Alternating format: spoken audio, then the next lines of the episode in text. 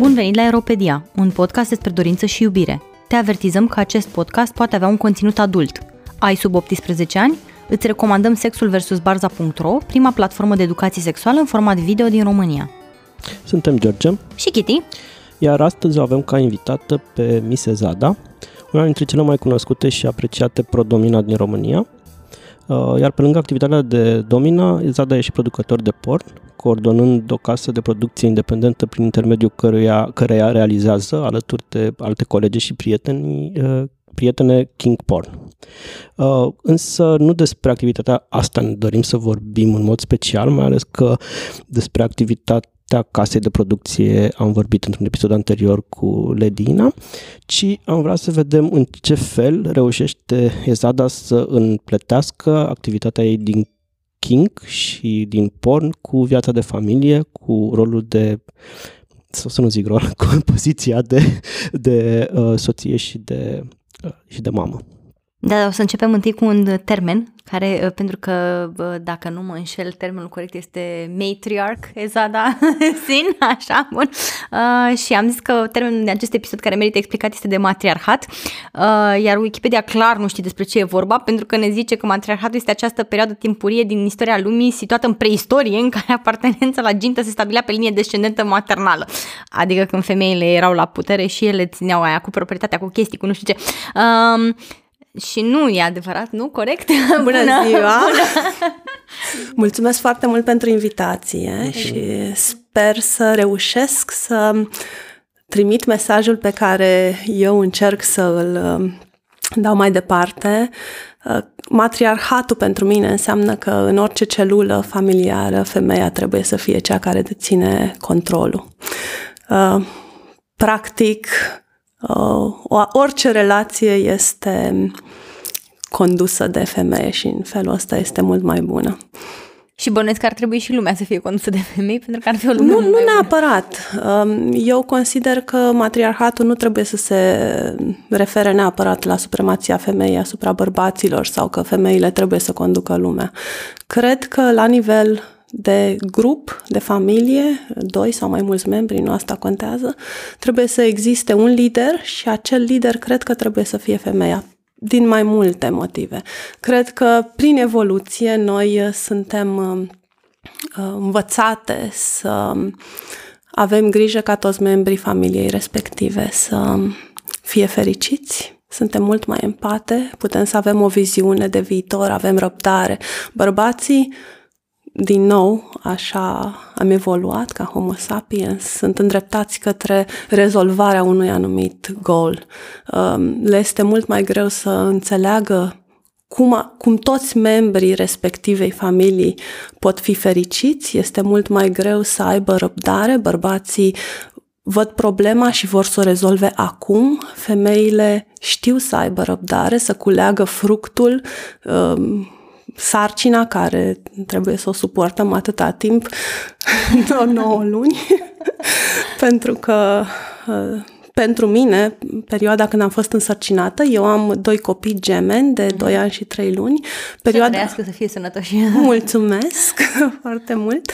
Perioada când am fost însărcinată a fost poate una dintre cele mai neplăcute perioade din viața mea.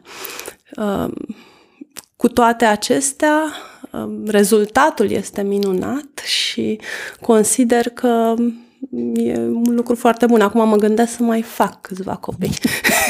și dacă, și dacă poți să sări peste cele 9 luni de sarcine, eventual. N-ar fi, n-ar fi rău dacă s-ar inventa da, da. modalitatea prin care bărbații se, poartă, se, poate, se poate duce sarcina, nu? O, ar fi absolut genial și... Ar schimba fundamental lumea. Adică și eu, da, și eu. Pune, ar, pune, ar pune lucrurile într-o altă perspectivă. Uh, noi cu Ezada ne-am mai întâlnit paradoxal în aceeași formulă, pe vremea când podcastul era de fapt proiectul unui site care de trebuia, articole. să, trebuia să conțină articole scrise și am mai uh, făcut un interviu cu Ezada, care n-a văzut niciodată lumina internetului, dar uh, uh, profităm acum de ocazie să readucem în atenție câteva dintre de chestiunile discutate atunci. Uh, știu că poate te plictisește să repeți aceeași chestie, dar dacă ai vrea să ne, dar fiindcă vorbim de uh, viața ta de familie, uh-huh. așa, uh, dacă ne putea spune cum ai început respectiv cum ai început, nu știu, cum ai descoperit tu BDSM-ul, uh, pe scurt? Când s-a întâmplat chestia asta? Când a devenit uh, uh, BDSM-ul și King-ul uh, like, nu doar un mod de viață, ci și un, o formă de a câștiga, de a câștiga existența? Și cum l-ai cunoscut, că știm că l-ai cunoscut în același context cumva uh, BDSM pe, pe soțul tău? Ok.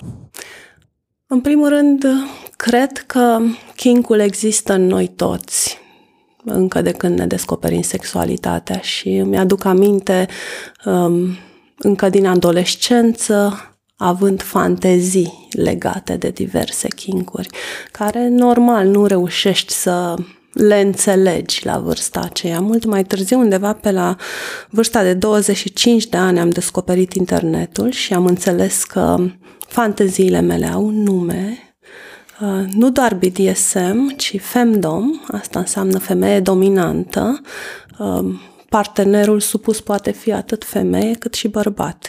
Um, eu sunt mai mult heterosexuală, um, îmi plac femeile, dar mult mai puțin. De aceea am ales să mă joc în special cu parteneri bărbați. Mai târziu um, am vizitat o locație foarte interesantă, se numește OVK, în uh, Cehia, Uh, unde pe vremea aceea nu puteam să ajung decât dacă plăteam o sumă de, ma- de bani pe care nu puteam să mi-o permit cu serviciul pe care îl aveam uh, atunci sau să ofer imaginea mea în uh, schimbul unei ședere acolo. Practic să fac filme pentru respectiva casă de producție și eu să mă bucur de facilitățile respectivului loc. Am fost acolo, am făcut uh, câteva filme, a fost uh, îndeplinirea fanteziei mele cele mai mari să am la picioarele mele mai mulți bărbați în același timp, mm. mai exact șase. Oh. Uh, și îmi imaginez că tu nu ai avut problema cu care se confruntă bărbații în uh, multisamuri, că n-au, nu poate să gestioneze mai mult de două, trei partenere deodată, nu? Cum spuneam, cred că femeile sunt mult mai capabile să gestioneze. Inclusiv uh, four samuri, five samuri. asta. Acum, nu știu în câte Uh, activități sexuale de grup au participat ascultătorii voștri, dar în noi toate... Le, noi le dorim mereu să fie la cât mai multe. noi le stimulăm, da, noi le stimulăm imaginația și sperăm da, da, să da.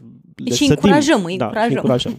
Da, oricum, la cele la care eu am participat, acum poate și pentru că eu prefer să fiu dominantă, în general femeile erau cele care conduceau, iar bărbații um, da. Existau. Satis- satisfăceau.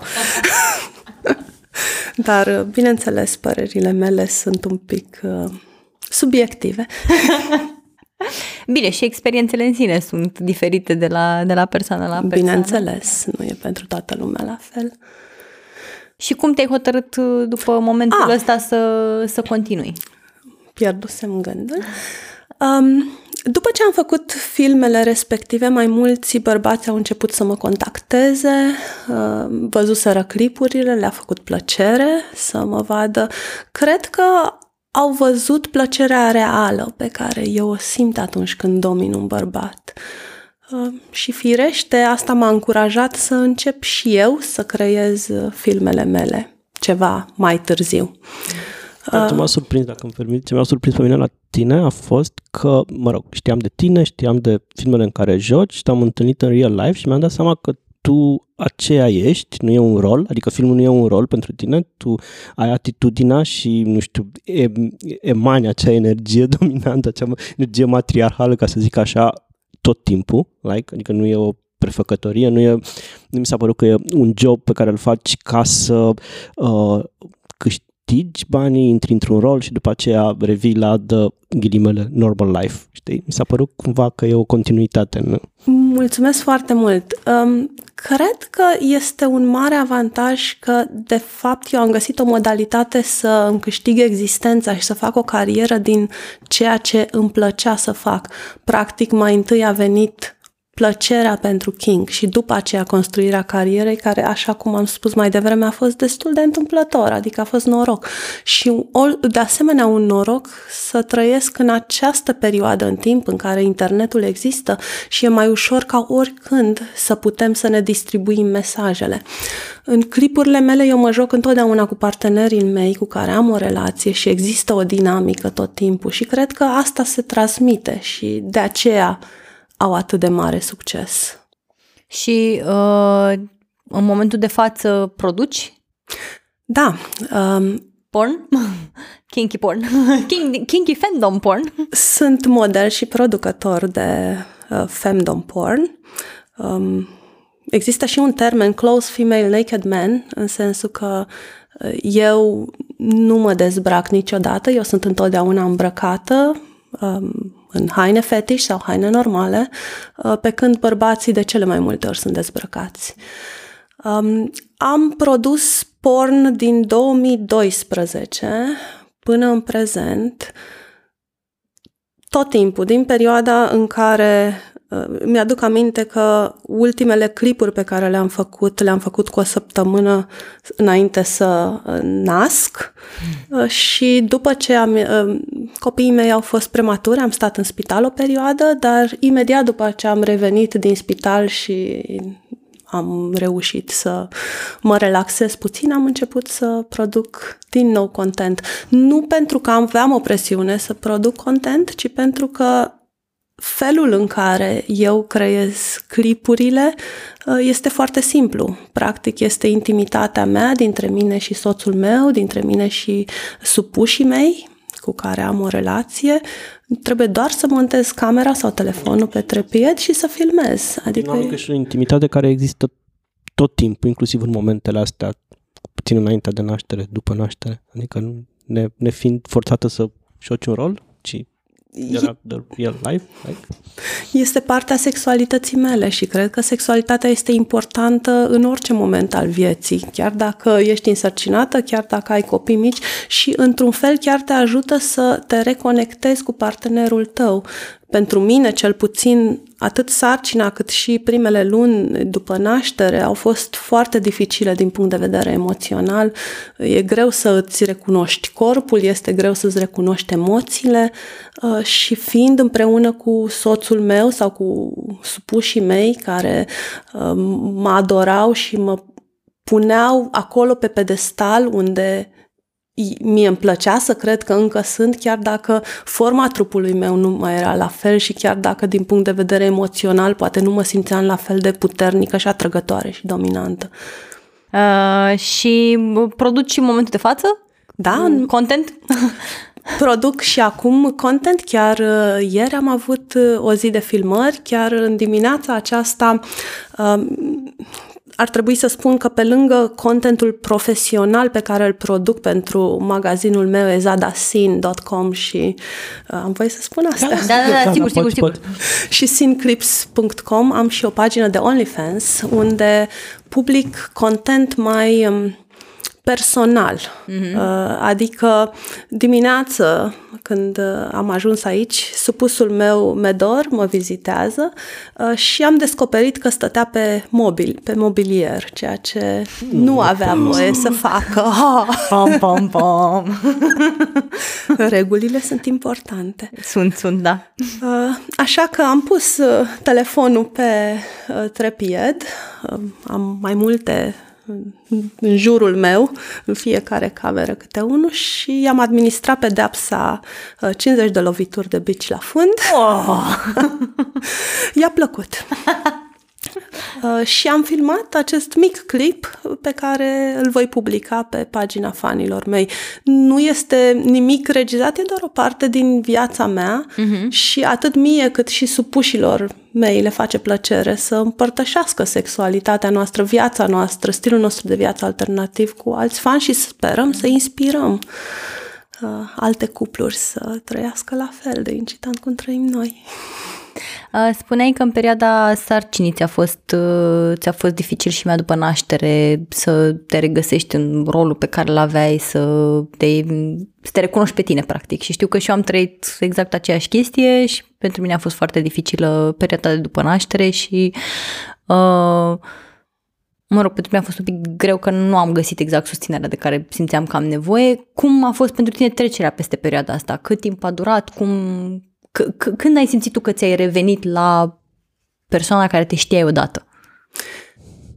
Deci sunt mai multe aspecte care țin de aducerea pe lumea unei noi vieți.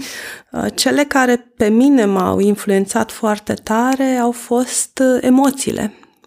Uh, în general, nu cred că eram o persoană foarte emotivă, foarte sunt um, toate acțiunile mele se bazează mai mult pe logică decât pe emoții. Cu toate acestea, nu știu dacă hormonii care cresc la nivel în timpul sarcinii au fost responsabili sau pur și simplu o schimbare, că am devenit mamă, am simțit că devin mult mai emotivă, am început să simt mult mai mult, să fiu mult mai sensibilă la diversi stimuli. Și asta... Eu știu că am, am plâns două săptămâni după ce am născut în continuu. Plângeam de la orice. Plângeam că de ce e deschis dulapul, de ce e închis dulapul, de ce e ușa aia acolo, de ce tot, tot mă făcea să plâng. Două săptămâni cred că am ținut într-un Și era, simțeam că e ridicolă chestia asta pentru că îmi deam seama că da, mi-ar fi plăcut să mă pot opri. Dar nu mă puteam opri. Nu exista nicio cale de ieși din chestia asta. Uh, pentru mine a fost un pic diferit. Uh, eu am avut probleme cu anxietatea. Uh, sunt o persoană care îi place să fie în control asupra absolut tot ce se întâmplă, asupra vieții mele, asupra vieții partenerilor mei. Asta este partea naturii mele dominante și o îmbrățișez. Îmi place, cred că e un lucru bun. Totuși atunci când ești însărcinată, când aduci pe lume o viață nouă, două vieți în cazul gemenilor mei, sunt lucruri pe care nu le poți controla.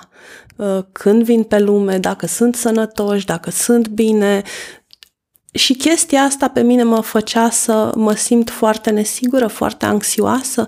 Um, trăiam continuu cu o teamă că ar putea să nu, ceva să nu le fie bine, uh, poate cumva și traumatizată după experiența um, de șase săptămâni în spital, cât am așteptat să crească, să uh, Asta a fost cea mai mare problemă și o, o constantă grijă care era în mare parte legată de copiii mei, dar s-a transpus cumva și pentru mine și relațiile mele.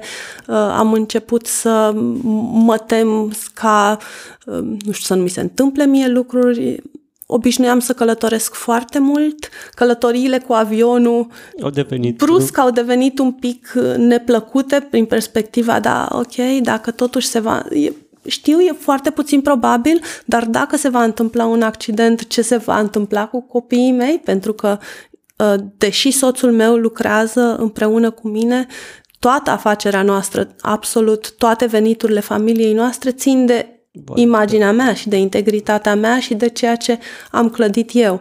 Și cumva având copii, înțeleg că nu mai sunt singură și, și că am o responsabilitate foarte mare și atunci am devenit foarte anxioasă. Acum, logic am spune, da, soțul meu totuși e un, un bărbat foarte capabil, ar putea să facă multe lucruri, de asemenea sunt bunicii care ar putea să aibă grijă. Logic am spune asta, dar la nivel emoțional nu pot să controlez această teamă care, din fericire, cam după un an de când am născut, a început să atenueze și simt că pe măsură ce trece timpul, uh, acum ei deja au 2 ani și 3 luni, sunt, merg la grădiniță, devin parcă persoane independente, atât cât de independente pot să fie la 2 ani, uh, simt că revin și eu din ce în ce mai mult la viața pe care am avut. Am început să călătoresc, să particip la evenimente, deci nu mai sunt Dincolo atât. de restricțiile astea de călătorie pe care niște copii mici evident le impune, ai simțit că îți influențează celelalte relații ale tale, relațiile uh, dies pe care le ai, noua postură?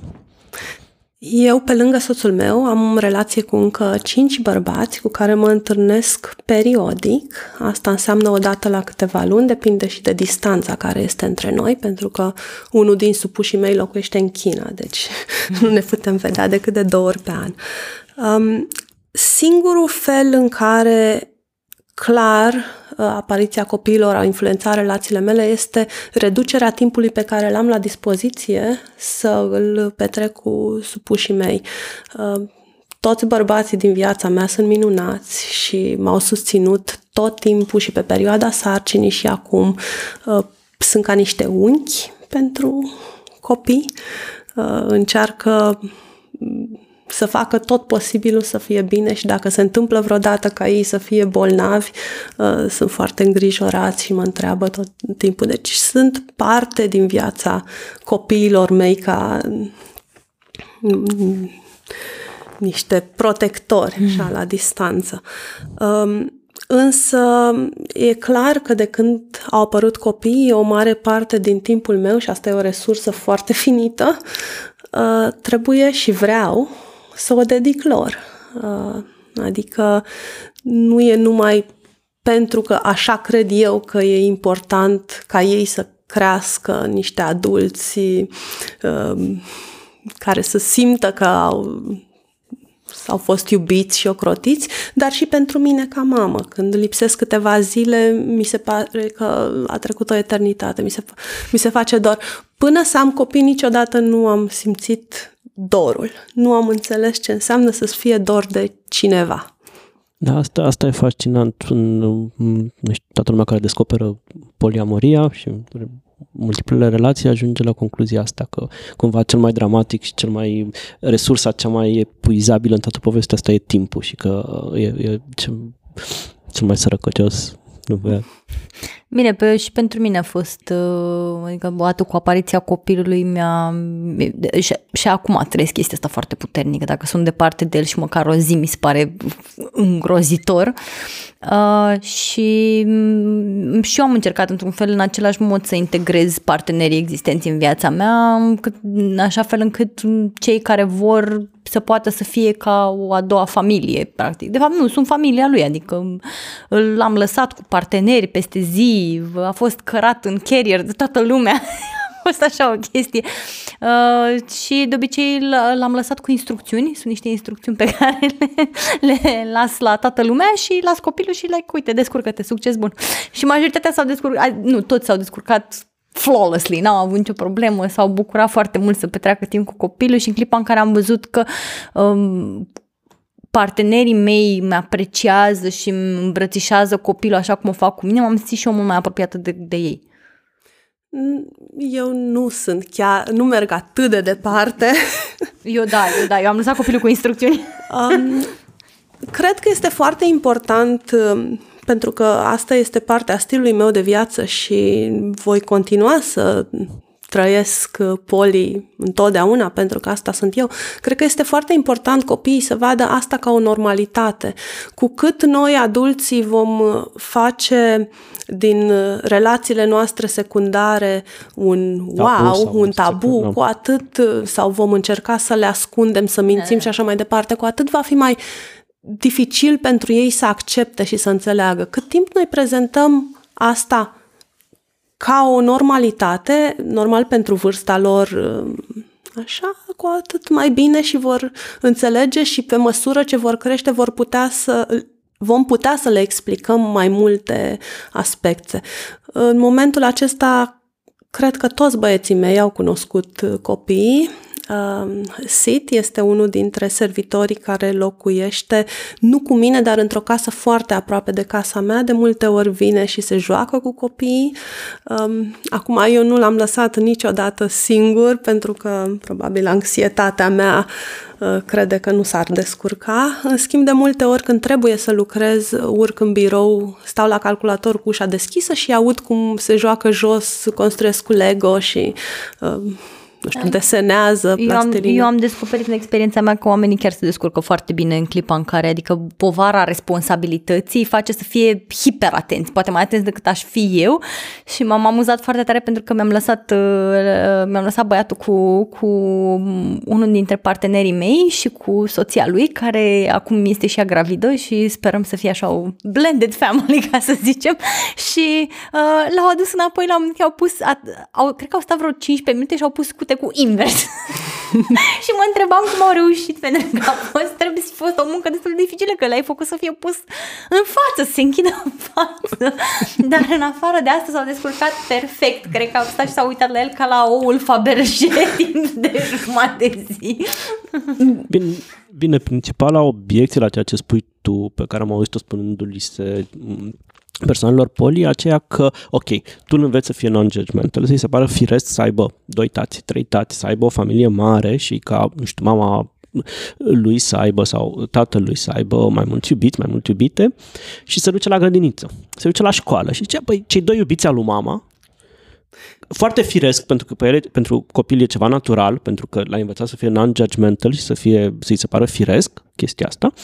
Și dintr-o dată ai backlash-ul, ai toată reacția celor din jurul lui la povestea asta care lui se pare normal. Și replica care li se dă poliamoroșilor este asta că, băi, da, voi expuneți, îi expuneți pe copiii aia la uh, un potențial bullying și la o potențială reacție negativă a societății pe care, care nu are cum să nu-l impacteze, chiar dacă tu îl înveți deschis la minte.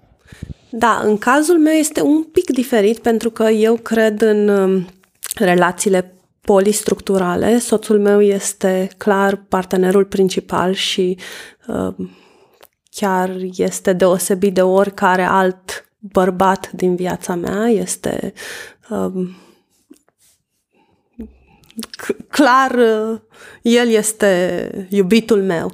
Toți ceilalți bărbați sunt servitorii mei și vor fi prezentați copiilor până la o vârstă la care ei vor putea să înțeleagă dinamica unei relații ca bărbați prieteni care lucrează pentru mine, ceea ce chiar se întâmplă este, da. în cazul ăsta, pentru că ei sunt servitorii mei, adică um, există foarte clar un raport în, în relațiile mele. Adică Bine, din perspectiva mea și în clip și dacă s-ar întâmpla, adică și dacă se duce copilul și, nu știu, scoate pe gură, uite, iubitul numărul 3 al mama, uh, cred că este foarte important uh, ca un copil să... Principiul de la care am pornit este că bullying există. Uh, copilul se va confrunta cu glume, cu miștouri, cu chestii. De mine s-a făcut mișto și în liceu și în școala generală și eram într-o familie al minter normală, nu era nimic ieșit din comun, ba chiar ai mei încercau să fie upstanding citizens din toate punctele de vedere, adică nu era nimic, dacă te-ai din exterior nu vedeai nimic în regulă cu familia.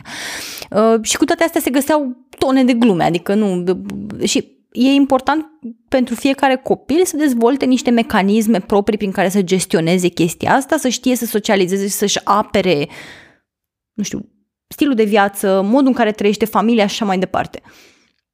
Nu poți să-l protejezi de absolut tot ce se va zice rău în școală, nu poți să-l protejezi de, de fapt, nu poți să protejezi de absolut nimic, pentru că de cele mai multe ori intervenția părintelui care încearcă să, uh, nu știu, să, încet, să, să încheie un episod de bullying, de obicei face mai mult rău decât bine. Și atunci este foarte, e, e, e important copilul să știe, da, asta e familia noastră, toate familiile sunt diferite, așa arată a noastră și să, să, se, să se simtă empowered să facă ceva în legătură cu chestia asta, să, să stand up for himself, să poată să vorbească în nume propriu, să poată să-și apere, nu știu, existența în cadrul unei familii care este un pic altfel decât norma, dar din toate punctele de vedere familiile sunt altfel decât norma. Când te uiți cu lupa în interior și în familia mea care din exterior ar fi părut foarte ok, găseai niște lucruri mai puțin plăcute. Eu nu pot să fiu de acord cu tine în asta. Cred că asta este frumusețea. Um, cred că este, bineînțeles, fiecare părinte mm-hmm. este, știe cel mai bine mă rog, încearcă să facă cât mai bine pentru copilul lui și sperăm să iasă bine, da? Da, da, da. Niciodată nu poți să știi și nu cred că există o rețetă universală pentru parenting. Trebuie să se aplice pentru fiecare... La caz, la caz. Exact. Al părinții, uh, părinților. Personal, eu cred că e foarte important copiii să fie protejați, să nu fie altfel doar pentru că noi alegem să fim altfel, ci mai mult uh, aș arăta că stilul meu de viață este normalitate, având grijă să nu arăt acele părți care nu cred că îl privește pe copilul respectiv. Tu ai menționat cuvântul iubit. Mm-hmm. Nu consider da. că un copil ar trebui să folosească iubitul mamei. Cred că e foarte bine să zică Alex sau Ion sau oricum da, ar fi. Da. Asta este părerea mea. Adică una este să cred eu, copilul să se ducă și să zică, a, păi am petrecut weekendul cu uh, Ionel. Uh, păi cine e Ionel? A, păi e prietenul mamei. Chiar dacă Ionel, când copiii nu sunt în preajmă, este Iubitul mamei. Bine, eu nu, oricum, de exemplu, planul meu pe viitor, eu am avut un copil foarte mic, deci momentan nu m-am confruntat cu situațiile astea, dar planul meu este nu neapărat să dau calificative, adică omul nu va, copilul nu va ști exact care este relația, dar de multe ori intuiesc. Și cred că s-ar putea ca acel iubitul mamei să iasă fără, să, fără să-l programez eu ca atare, fără să nu să zic copil, pentru că copiii tind să fie foarte perceptive, își dau seama de, stai un pic, că mama nu-i prietenă cu omul ăsta cum este cu alți prieteni. Eu personal oricum nu sunt mare în a-mi arăta afecțiunea în public, mm-hmm, chiar mm-hmm. și în, de față cu, să zicem, familie sau prieteni. Uh, pentru cineva care este în preajma mea, relația dintre mine și soțul meu sau din, dintre mine și partenerii mei este arată aproape la fel ca relația dintre mine și un prieten. Nu, Am înțeles, da. Adică tot ce ține de săruturi, îmbrățișări sau activități mai kinky, astea sunt... Într-un cadru privat. Într-un da. cadru privat, în dormitor, în fața camerei, asta e ok. pentru alți adulți să privească și să împărtășim sexualitatea. Dar toate celelalte lucruri care uh, poate sunt cumva inocente, dar pe care copiii ar putea să le interpreteze greșit, uh, Um, le-am exclus din uh, viața, din ritualul de zi cu zi. Uh, să dau un exemplu. Um, împreună cu um, soțul meu erau anumite lucruri pe care trebuiau să le facă tot timpul. De exemplu, să poarte un collar în jurul gâtului absolut tot timpul, uh, să fie închis în castitate foarte des, tot felul de, de mici aspecte care erau foarte importante pentru relația mea cu el și de când au apărut copiii, dar mai puțin apariția copiilor cât probabil familia lui care petrece mai mult timp, uh, am dis- cu noi, am uh, discutat, el a negociat cu mine și mi-a cerut să nu mai folosească aceste um, simboluri foarte evidente ale supunerii, pentru că nu era confortabil să împărtășească asta cu familia lui. Chiar dacă toată lumea știe cu ceea ce ne ocupăm noi, uh, simpla idee că familia ar ști că el este uh, supusul meu îl, îl deranja. Ceva ce am putut să accept, deși pot să spun că din punct de vedere al dinamicii mă simt un pic uh, dezamăgită. Îl înțeleg și accept asta. Asta îmi amintește o altă... Mă face să mă gândesc la o altă chestie. Kitty la rândul ei poartă colar și, evident, fiind uh, uh, supusă cuiva și deținută de cineva, uh, nimeni nu are voie să atingă acel colar, cu excepția copilului, care de nu știu, în ultima jumătate de an, de cât timp l-a ținut în brațe sau în uh, un, cum se numește chestia în care îl ții? Uh, carrierul, da. Un carrier, carrier. El se ținea de collar ca de... Uh, ca de bara din autobuz. Bara din autobuz. Deci, și de acolo a venit gluma că eu sunt autobuzul mamii. Inclusiv dacă s-a obișnuit că dacă, dacă eu mă cobor foarte des la nivelul lui, ca să-i vorbesc de la nivelul lui și câteodată dacă vrea să-mi arate ceva, mă apucă de color și mă trage. Așa că s-au dus dracului reguli, orice știi, pentru că nu poți discuta, nu poți discuta cu un bebe, nu poți discuta cu un bebe care face, pune mâna pe ce vrea el, evident, nu? Dar uh, s-a, do- s-a dovedit că colorul chiar a fost foarte util, pentru că îl, îl stabiliza de multe ori.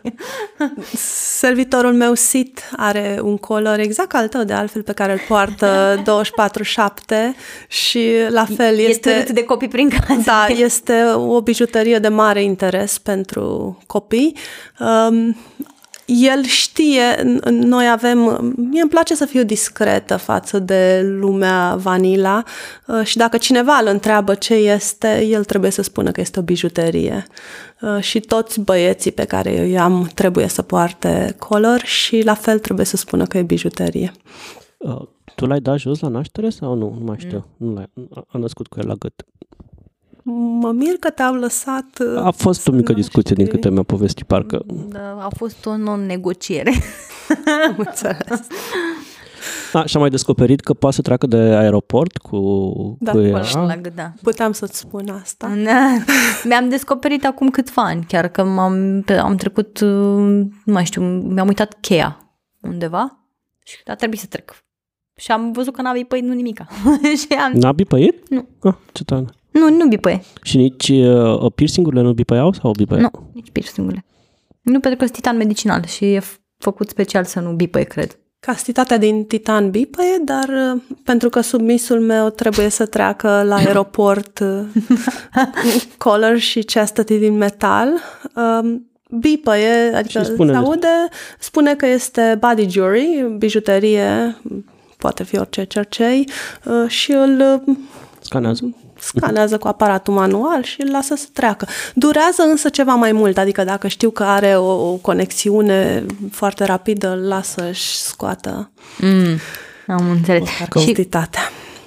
că, că vorbeam de relația ta de ies, uh, cum împaci? Care sunt regulile în momentul de față? Cum menții relația de ies în contextul în care există copii? Ce văd ei, ce nu văd ei? Da, și asta e o întrebare foarte bună. Um, Sid, cel servitorul care locuiește cu mine, obișnuia, pentru că așa era protocolul, să-mi sărute piciorul de fiecare dată când mă vedea. Era ca o formă de salut. Uh, Și am continuat să fac asta uh, chiar când erau copii foarte mici, bebeluși, gândindu-mă că la vârstă, la câteva luni, asta nu e... E un gest inocent, adică nu e ceva sexual, e pur și simplu forma de salut în care... uh, Dar undeva aproape de vârsta de un an, am descoperit că băiețelul începe să întindă piciorul să-i fie pupat, pentru că copiii sunt ca niște bureți și imită absolut orice se întâmplă. Motiv pentru care am schimbat ritualul și de fiecare dată când suntem cu copiii în preajmă, trebuie să-mi sărute mâna. Asta este un lucru care chiar vreau să-l încurajez copiilor. Cred că este o Formă de foar- respect. Formă de respect care, din păcate, nu mai este folosită atât de des cum era în trecut. Uh, Trebuie să ne adaptăm, chiar, bineînțeles, copiii nu pot fi martori la niciun fel de activitate king, Normal, asta da, este da. clar, dar chiar și lucrurile care par absolut inocente, cum era în cazul meu sărutul piciorului, uh, poate fi foarte ușor uh, adoptată. Așa că din, în cazul meu am încercat ca tot ritualul, tot protocolul să uh, îl schimb pentru atunci când suntem noi împreună sau atunci când suntem împreună cu copiii sau mm. și uh, încă ceva, de exemplu, statul pe mobilier, la fel, el nu avea voie să se așeze pe canapea, uh, diverse reguli de genul acesta. Când e împreună cu copiii, uh, poate să stea pe mobilier. Simți că ți-a ceva din interacțiunea cu, cu sumișii tăi, această, inte, nu știu, îți afectează? Uh, ini- singurul lucru care m-a afectat profund a fost uh, faptul că soțul meu nu mai poartă zgardă tot timpul, pentru că eu văd acea zgardă ca un simbol și îmi făcea plăcere să-l văd tot timpul la gâtul lui. Um, va avea un tatuaj uh, în schimb, cred că asta mă va mulțumi. Um, cu ceilalți sumiși nu, nu simt deloc că acest dublu standard al protocolului mă afectează într-un fel.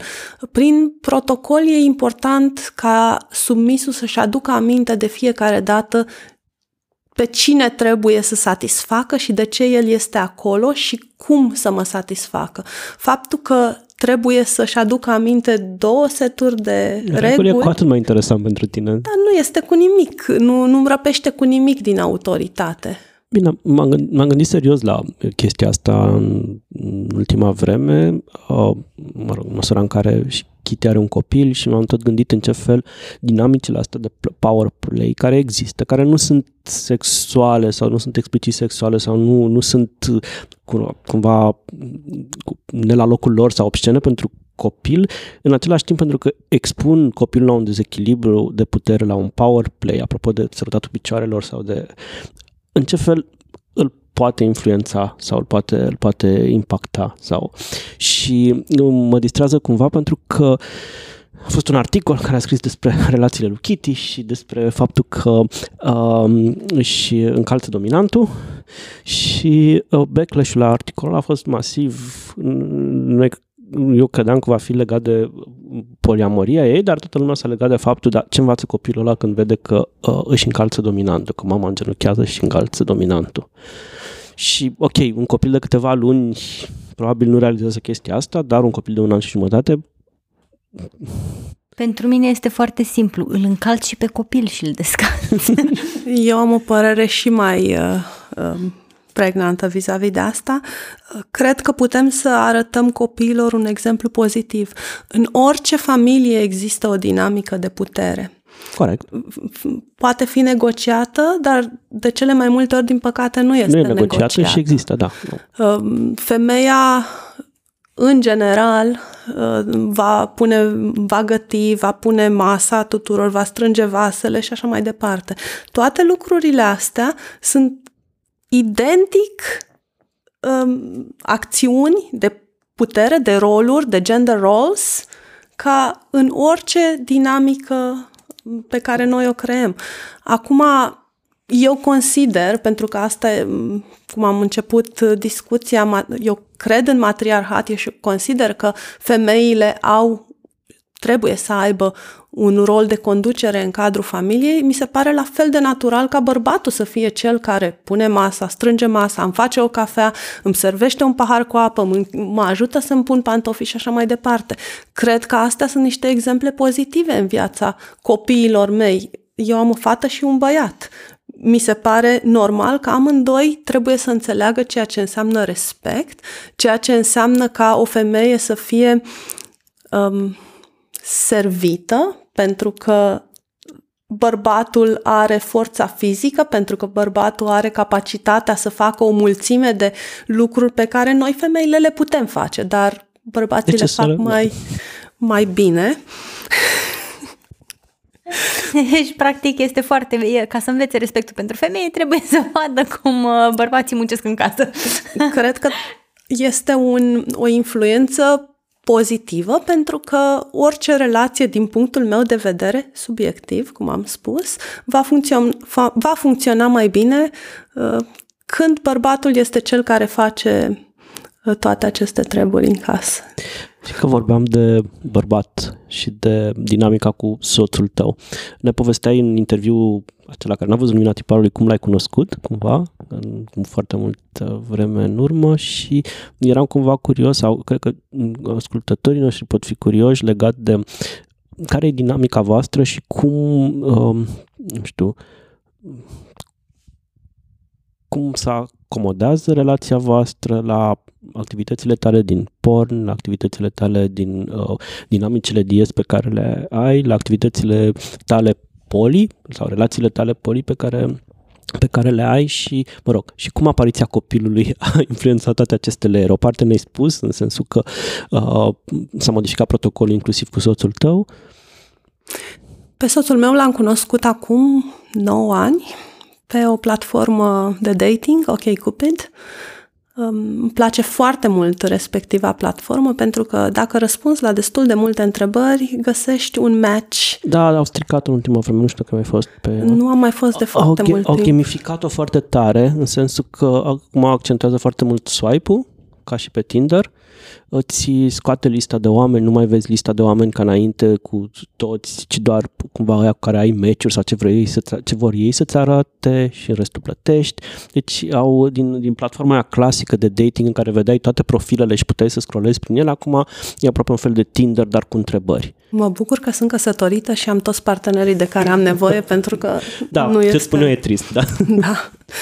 Um, oricum, aveam un, ma- un match foarte mare, în sensul că, dacă nu mă înșel, prima mea trăsătură era că sunt dominantă. Uh, a, așa a ieșit uh, și el era cumva submis, deși nu era în king deloc. Doar că um, întotdeauna îl citesc pe el, își dorea o femeie care știe ce vrea. Eu cu siguranță știu ce vreau și știu cum să spun ceea ce vreau. Și cred că asta l-a atras la mine. Um, partea King um, a venit la pachet cu mine pentru că asta sunt eu, asta e sexualitatea mea. Nu m-ar interesa o relație vanilla. o relațiile vanila în care componenta King nu există. Um, între mine și soțul meu există acte sexuale uh, clasice, de sex penetrativ. Uh, asta cred că e un lucru care a fost important oricum pentru el, că cu asta îl atrage. Uh, și ușor, ușor am um, introdus din ce în ce mai multe elemente de King. Inițial a fost orgasm control, care este, ca să explic termenul, înseamnă că el nu are voie să se masturbeze, să ejaculeze fără permisiunea mea.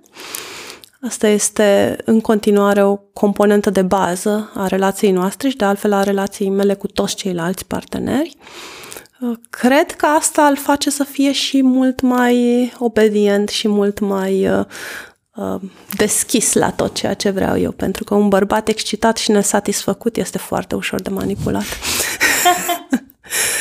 Cât despre uh, relația noastră, el nu are voie să aibă niciun fel de inițiativă sexuală. Când vine vorba, eu sunt cea care ia inițiativa întotdeauna. Um, deciziile foarte mari uh, le iau eu, dar întotdeauna mă consult cu el. Um, faptul că eu sunt partenera dominantă, eu dețin controlul, nu mă face un uh, dictator absolut. Sau mă... să ne socotești ce își dorește sau ce și-ar putea. El este o persoană foarte inteligentă, are foarte multe calități, de aceea este soțul meu. Um, mă văd mai mult ca un cap- capitan de vas. Eu sunt cea care decide direcția, dar întotdeauna ascult uh, uh, ceilalți marinari ce au de spus.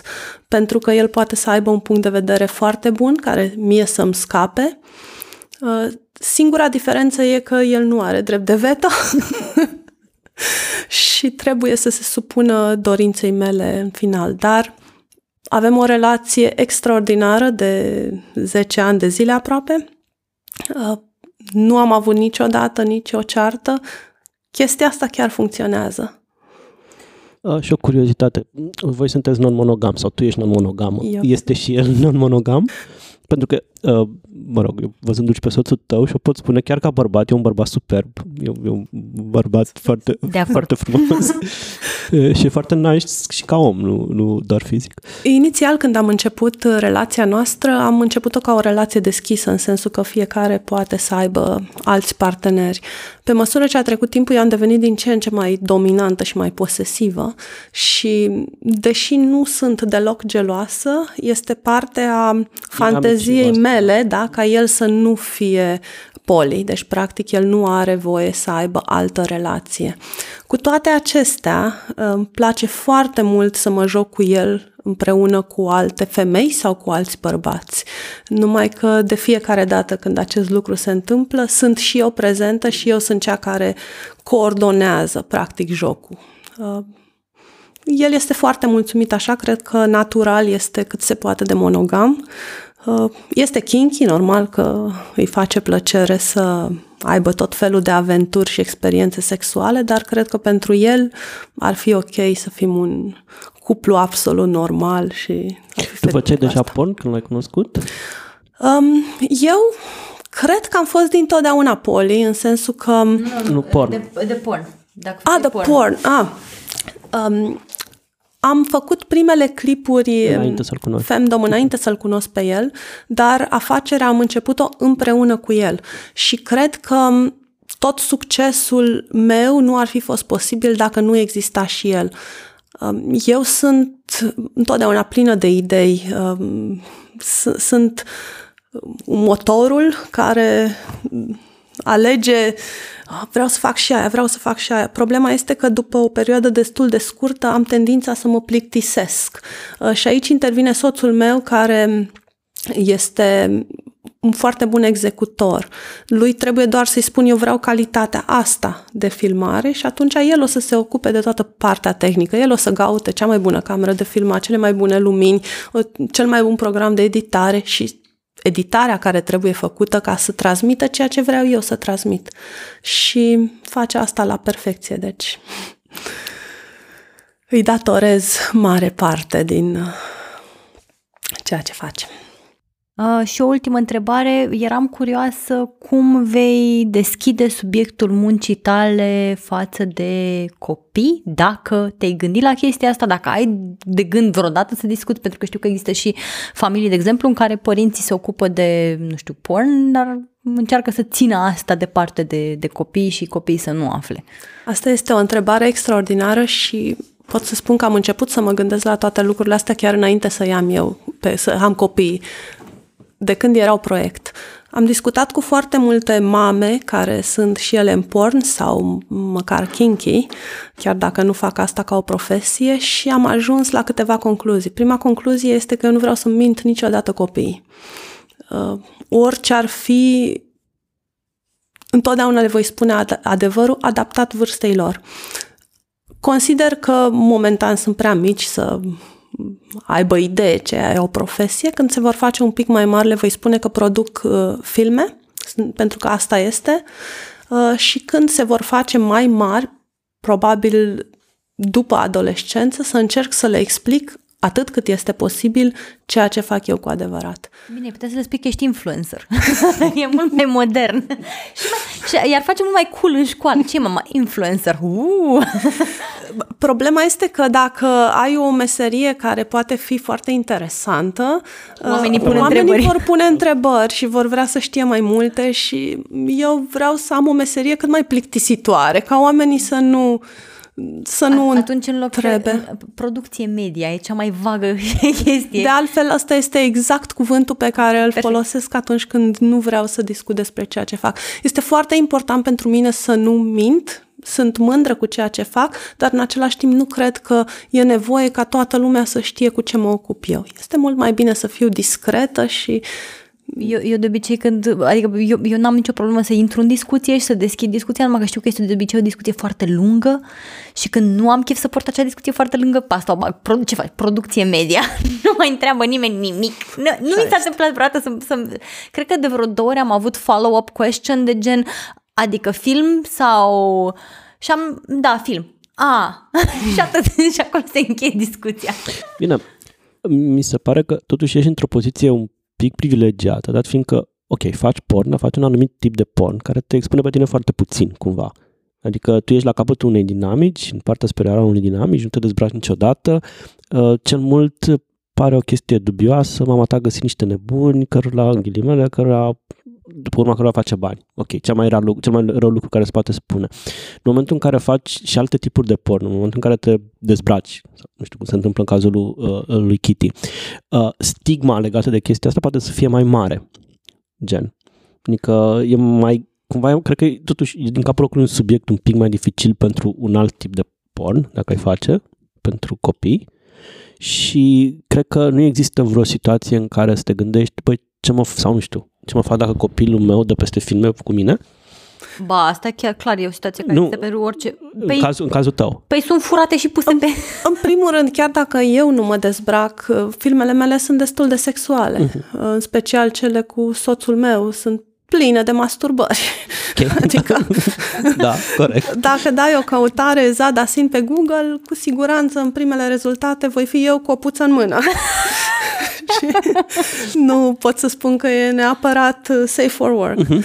Um, asta este ceea ce îmi face plăcere să fac, asta e ceea ce am ales să fie pentru mine, acum de ce să-mi fie rușine? Pur și simplu asta, asta sunt, e. asta sunt, oamenii care mă iubesc vor accepta că asta este ceea ce am ales pentru mine, uh, încerc să nu îi fac pe copiii mei să se simte rușinați cumva, încerc să arăt că asta este o parte normală a sexualității umane, uh, că putem să fim diferiți, că nu trebuie să fim toți doctori sau avocați sau orice, putem să fim ceea ce vrem noi să fim. Și, și că nu trebuie să facem sex numai în anumite moduri care apar în, în filmele tradiționale, ca să zicem așa, ci că sexualitatea se poate manifesta în absolut orice mod și e ok. Intimitatea, dragostea, sexualitatea poate să îmbrace absolut orice formă și este important să le arătăm asta copiilor noștri. Dacă noi simțim rușine pentru ceea ce facem, atunci ei vor simți că nouă ne este rușine și vor vedea asta ca ceva rău, ca ceva negativ, ca ceva dezgustător. Eu aș vrea să prezint asta ca o normalitate atunci când va fi potrivit pentru ei, pentru vârsta lor, pentru că normal asta nu este un subiect să discuți cu copiii. La trei. Da. Tu, Kitty? Ce? Cum Eu vezi ce? în cazul tău situația? Uh, eu sunt absolut pregătită să discut cu copilul despre, despre chestia asta în termenii pe care îi va putea înțelege.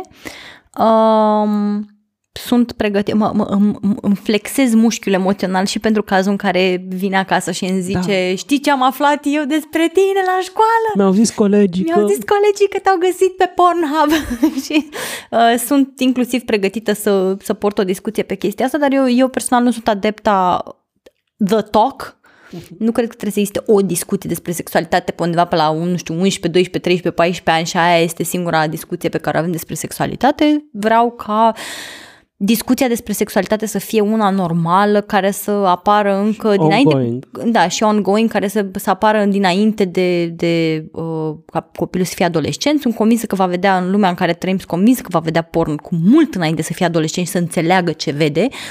Eu știu că la noi, nu știu, aveam 13 ani și pe vremea mea nu era internetul, internetul nu era internetul. Uh, și veneau cu reviste porno la școală și le, le chicoteam toți pe sub bănci în timp ce le deschideam și ne uitam la ele. Adică nu era ca și cum nu aveam acces la chestiile astea, doar, doar că cu noi nu vorbea nimeni. Și te, te duceai la Bravo și mai trimitea acolo scrisoare și întrebai dacă te masturbezi la duș și poți să rămâi însărcinată. Cam asta era nivelul de cunoaștere. Și am de gând să fie o discuție ongoing, vreau copilul să știe că da, există o sexualitate, toată lumea o are, se manifestă în moduri diferite și când mă va confrunta inevitabil cu această, această întrebare, voi fi pregătită să-i răspund într-un mod deschis uh, oricăror întrebări cu același caveat pe care îl are toată lumea în discuția cu mine. Dacă pui întrebarea, pregătește-te să afli niște chestii care s-ar putea să nu-ți convină. Ești sigur că vrei să afli? uh, consimțământul fiind de bază la absolut tot. Uh, dar da, dacă vine la mine și mă întreabă de chestia asta sau nu ajunge la acel moment ce pur și simplu vă, voi deschide eu subiectul, îi voi spune, uite, dacă nu vrei să afli niște lucruri care s-ar putea să nu vrei să le afli, numele meu de scenă este acesta, nu da pe Google. Orice faci, nu căuta pe Google.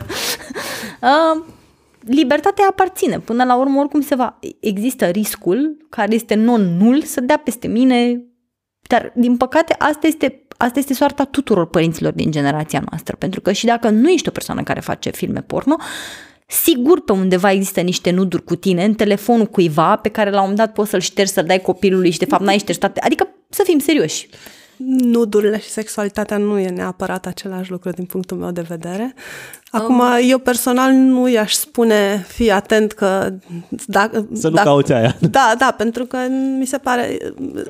Da, în per, pe, pe la, am, nu, asta va fi o discuție pe la 16 ani, când poate chiar să înțeleagă consimțământul și chiar, chiar poate să înțeleagă ce va vedea dacă dă pe căutare pe Google. Nu știu, ceva. eu, planul meu este să încep să le spun din ce în ce mai mult, să dezvălui din ce în ce mai mult și reacționând așa, practic, în funcție de ei și de răspunsurile și de întrebările pe care le dau, să le spun din ce în ce mai mult, atât cât consider eu că este potrivit pentru vârsta lor. Și apropo de asta, uh, pentru că am fetiță și băiat, ei deja pun întrebări, uh, sunt organele diferiți, da? sunt diferiți, da?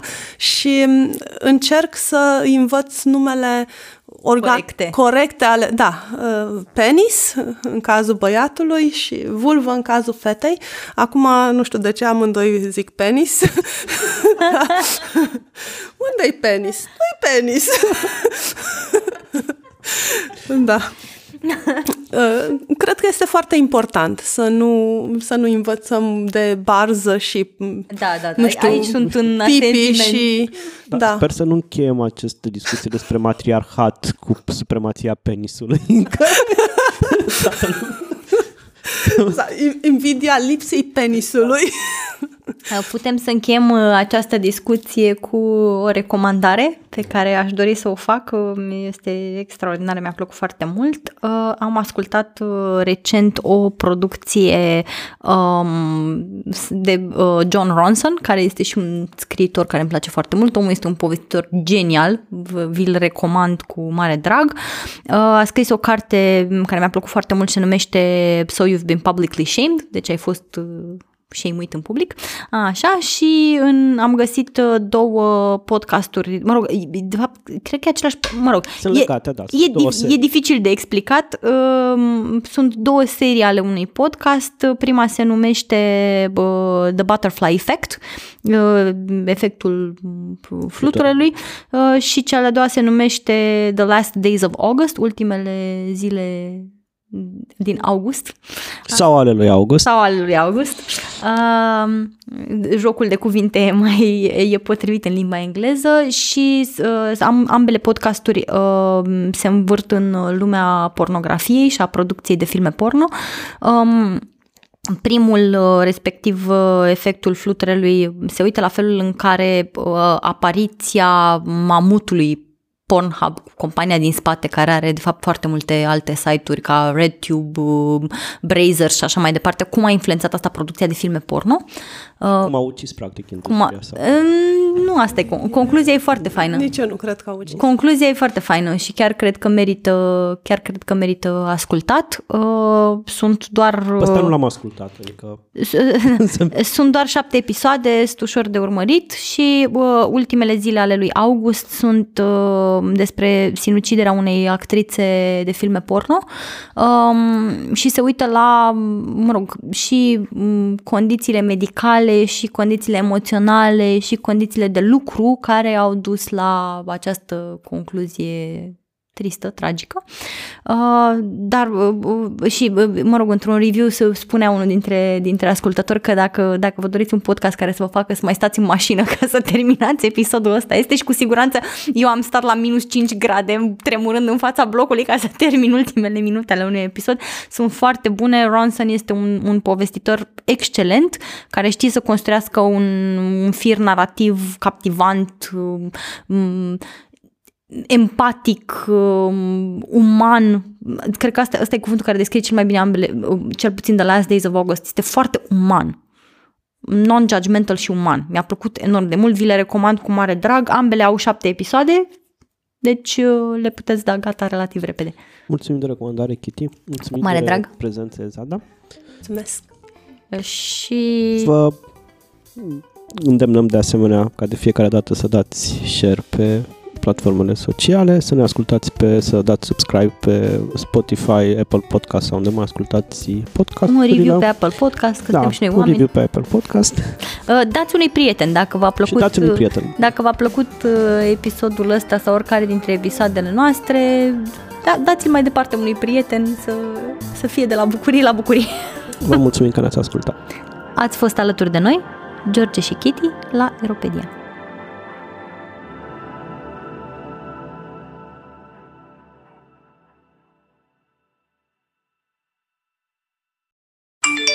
Sute de mii de români ascultă un podcast. Află cum poți susține conținutul de calitate pe care îl asculti acum și cum poți lucra simplu și rapid cu zeci de alți podcasteri valoroși. Descoperă un mediu de comunicare complet nou la adresa thinkdigital.net podcast.